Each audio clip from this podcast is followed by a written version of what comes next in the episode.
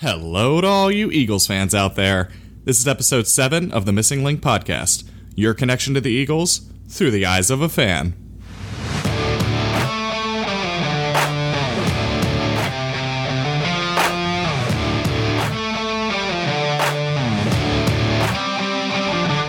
This week, the Eagles have a Thursday night matchup on a national stage against the Green Bay Packers. It's going to be a tough road game. Let's take a look at it now.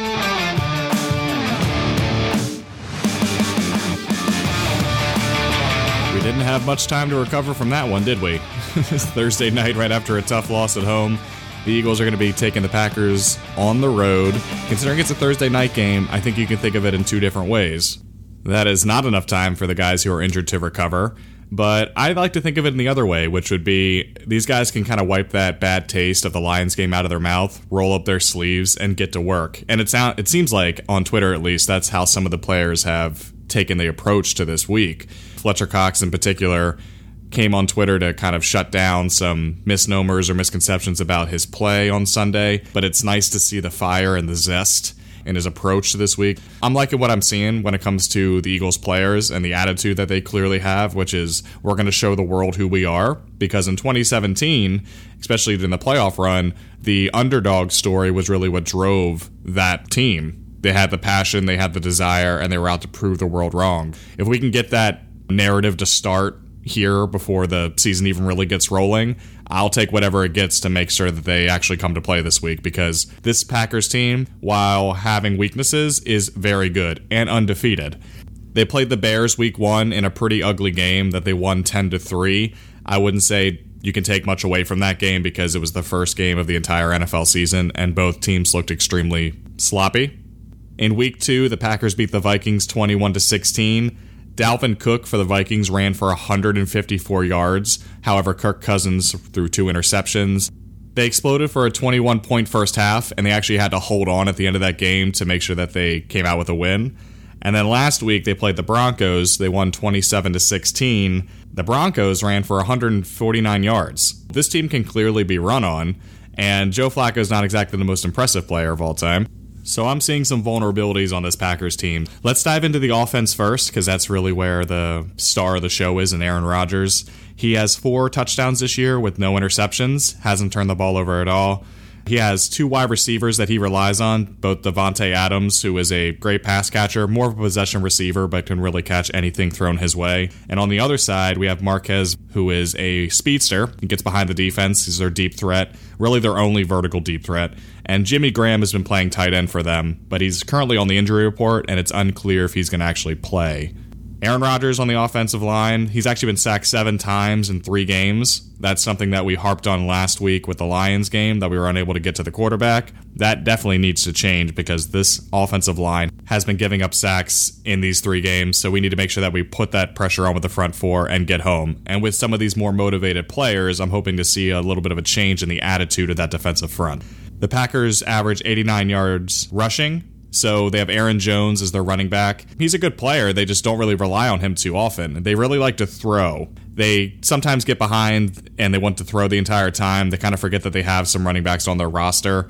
For example, last week, Aaron Jones only averaged 1.9 yards per carry. Pretty terrible. However, he scored two touchdowns because they gave it to him inside the five yard line. They really use their running backs in spurts. You can point to Aaron Rodgers as really the driving force behind this team, which is no surprise. He's an MVP caliber quarterback. However, the weapons around him, especially Davante Adams, hasn't played up to his potential quite yet. The Eagles secondary can certainly cure some of those ills, especially since Ronald Darby's not going to be playing in this game. I'm excited to see Rasul Douglas against this wide receiver front because if he's matched up on Davante Adams, I think that that speed and his general bulkiness because he's 6'2 can take on Davante Adams and hopefully keep him in the same place he's been this year, which has been kind of a non-factor. One game he went over 100 yards, but he hasn't had an explosive game yet. So hopefully we keep him out of the end zone. On the other side, I'm anticipating Sidney Jones matching up with MVS, is what I'm going to start calling him from here on out. Marquez is faster, and I think it'd be smart of Jim Schwartz to follow Davante Adams with Rasul Douglas to make sure that there's no matchup issues. However, they don't normally mix up their cornerbacks, so they'll probably stay exactly where they are.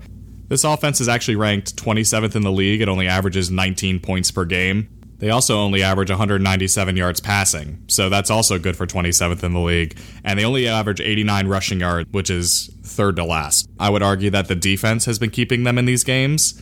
They've done a fantastic job protecting the ball. They haven't had many turnovers at all, and they're actually up six in the turnover ratio. So they've actually gotten six more turnovers than they've given up.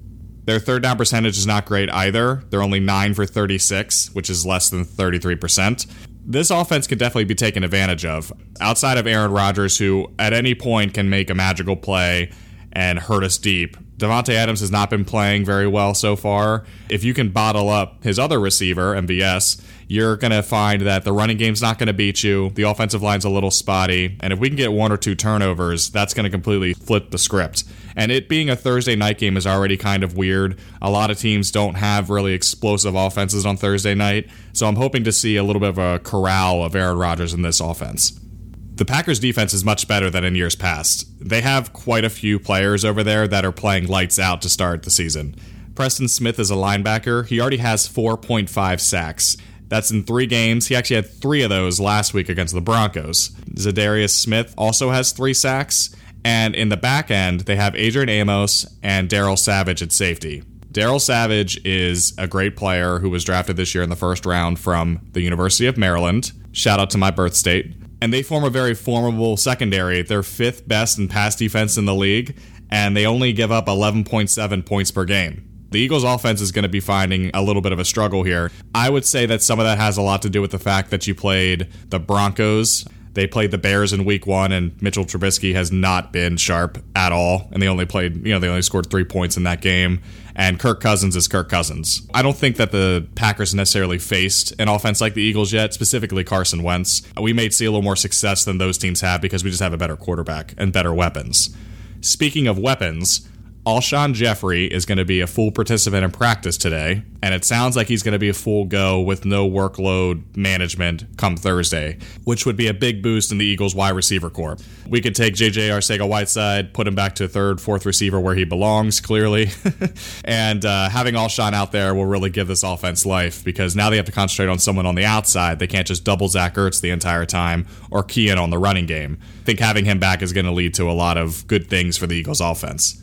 As for the Packers' run defense, it's only 25th in the NFL. They actually give up 131 per game. The Eagles have, just like against Atlanta, just like last week, we need to establish the run because we do not have an explosive element in our offense right now. You know, we don't have DeSean Jackson, so we need to kind of work our way in chunks down the field, and the easiest way to do that is through the running game. I think that the biggest detriment to the Eagles' running game so far has been the shuffling of the running backs because they haven't really had an opportunity to get anyone in a rhythm. Miles Sanders had a couple great catches. However, he wasn't really getting much going in the way of ball security. Because of that, they put in Jordan Howard and Darren Sproles. And I think some of these like lack of having a bell cow or someone to get into a rhythm and see the lanes and do all those things that's leading to some missed opportunities, some meat on the bone, and a lot of these running plays, they, the holes are there. It's just a matter of the running back finding their way through that hole. Do know that something needs to change in the running game if we're going to see the kind of offense that the Eagles could potentially be. And so overall, the Packers have a offense that's not necessarily explosive, but they take care of the football and they don't beat themselves. And then you have a defense that is more than happy to take advantage of opportunities like interceptions and sacks. I think a lot of their statistics on defense have to do with not playing a team like the Eagles until this point. Thursday night could be a very weird place for both teams.